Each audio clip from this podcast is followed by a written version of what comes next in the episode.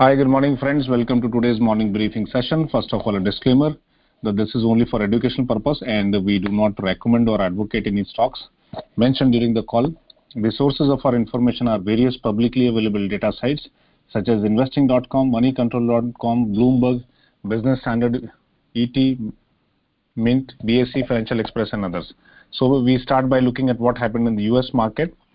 Dow Jones uh, ended uh, 300 points up, so it seems that it is recovering from the recent uh, lows that it made. S&P was up 36 points and Nasdaq was up 66 points. US 30 futures was trading 118 points, minus 118 points, and US 500 futures was trading minus 22 points down as we speak. Also on the initial jobless claims in US, so it has done better. So th there are only 847 uh, k aspirants asking for jobs or who have claimed that they are jobless versus 900k uh, number earlier.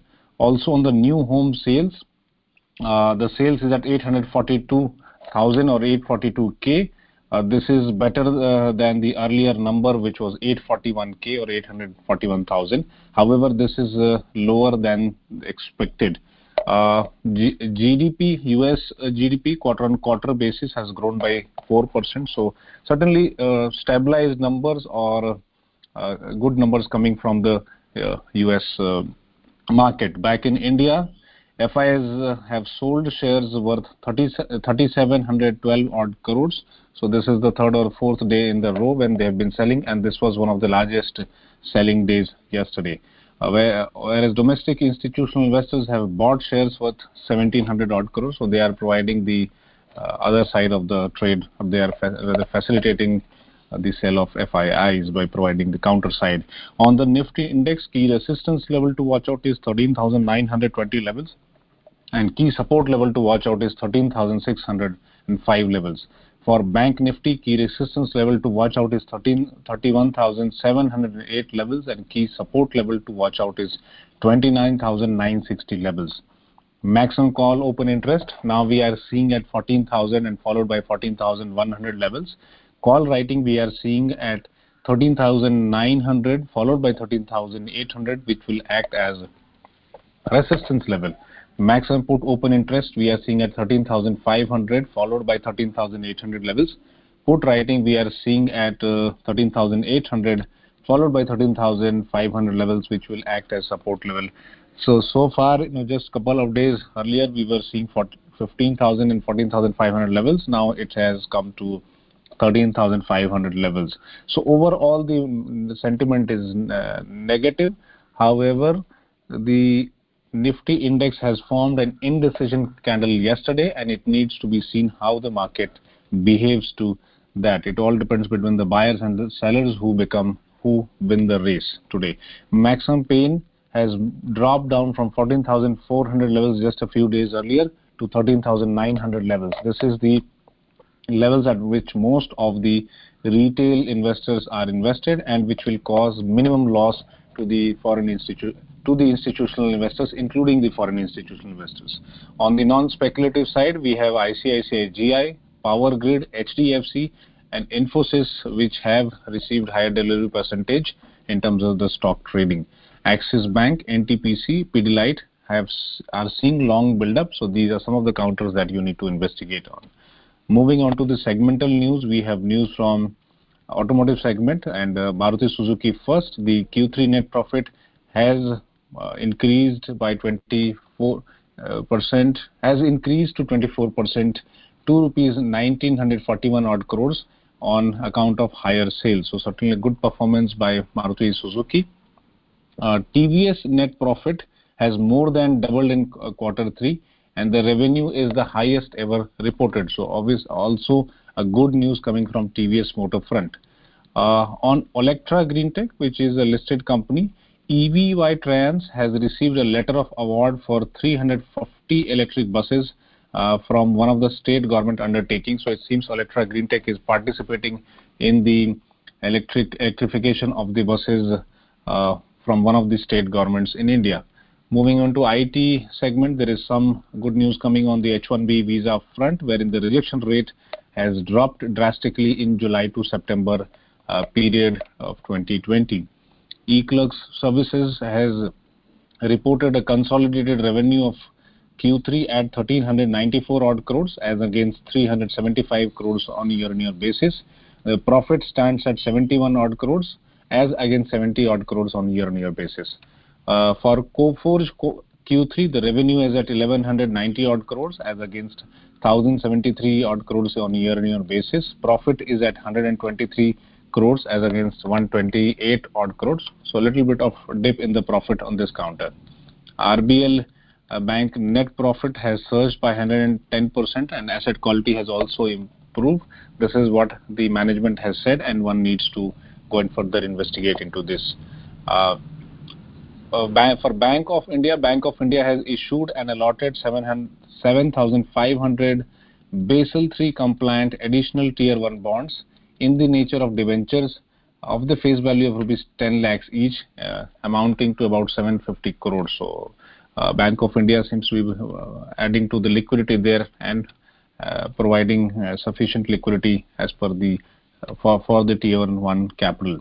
Uh, Motilal Oswal Financial Services had declared, has declared an interim dividend of rupees 5 per equity share on the face value of rupees 1 for the financial year. So this was all from the banking segment. Now moving on to telecom and networking side, we have news for you from Indus Towers, which has declared second interim dividend of rupees 72 17.82 per equity share. Uh, the face value is 10 rupees per share for the financial year 2020-21. On the industrial, uh, on the energy, mineral and commodities side, we have news for you from Kalpataru Power Transmission, which has a wholly incorporated a wholly owned subsidiary near Kalpataru Power uh, Dio Bras, uh, Brazil. So it is incorporated in Brazil and it is known as Kalpataru Power Dio Brazil Participações, uh, and this is based out of obviously of Brazil. So some activity happening by Kalpataru in Brazil. On the construction, real estate and infra side, we have news from IRCTC, which has uh, reported uh, Q3 revenue at 245 odd crores as against 734 odd crores. Income stands at 77 crores as against 200 odd, uh, 205 odd crores. Uh, so quite a dip in revenue, almost one third there, and also a dip in income. So one needs to investigate as to what is happening here. Uh, moving on to consumer side, uh, before we give you the results uh, calendar names, United uh, Q3 revenue stands at 3,065 odd crores as against 3,254, uh, so 3,254 odd crores on year-on-year basis, and profit stands at 126 odd crores as against 106 odd crores on year-on-year basis. Dip in the sales, but um, better profitability margins uh, uh, for United Breweries. Uh, and according to investing.com, the FMCG giant HUL, which is Hindustan Unilever Limited, has reported its number for the third quarter of FY21 the reported sales is at 11,682 crores, which shows a growth of 20% from the same period in FY20, and the net profits were also up by almost uh, close to 19% to 1,921 odd crores. So good, good result uh, from uh, Hindustan Unilever. And finally, on the results calendar, so we have some important names for today. Bajaj Healthcare, Cholamandalam Investment and Finance, Cipla, Dabur, Dish TV, DLF, Dr. Reddy's Lab, Exide Industries, Grindwell Norton, Heritage Foods, IndusInd Bank, Indian Oil Corporation, JSW Energy, Just Dial, Dr. Lal Path Labs, LIC Housing Finance, Manappuram Finance, Tata Motors, Sun Pharma, Tech Mahindra, Union Bank of India, UPL, Webhub Global, UTI Asset Management Company, Vedanta, and Wockhardt are some of the very important names that will be declaring the results today. So over to pharma segment, over to Nitinji, and after that to Abhishek. Thank you, Puratan. Good morning, everyone. Let us start with healthcare update. Laurus Labs has reported impressive results for quarter three of FY21 with a 76% increase in revenue at 1,288 crores and profit after tax at 273 crores. EBITDA is up by a huge 189% year-on-year basis at 433 crores. Consolidated nine-month revenues at 3,400 crores were uh, up by 71% on year-on-year basis. Uh, and EBITDA at 1,096 crores was up by 191% year-on-year basis. Both API and formulation businesses have shown strong growth. Uh, more importantly, company's return on capital employed has improved to 40%. A good going for Laurus Labs. U.S. FDA has granted orphan drug designation to saroglitazar MG of Zydus Cadila for treatment of patients with primary biliary cholangitis.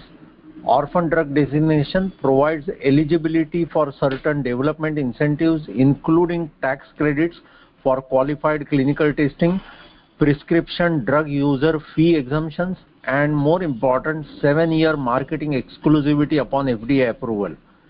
So a significant uh, development for Zydus in U.S. Reliance has entered into agreement with Israeli company Breathe of Air to distribute company's COVID-19 test kit in India. Distribution deal value is about 15 million US dollars. Glenmark has secured U.S. FDA approval to its amphetamine sulfate tablets, generic version of Auvelity tablets of Arbor Pharma. The drug has a market size of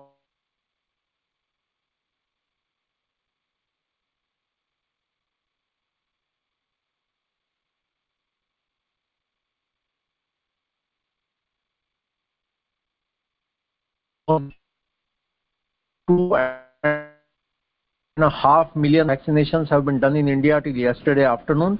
India's vaccination rate is one of the fastest in the world, with UP, Karnataka, and Bihar being the leading states.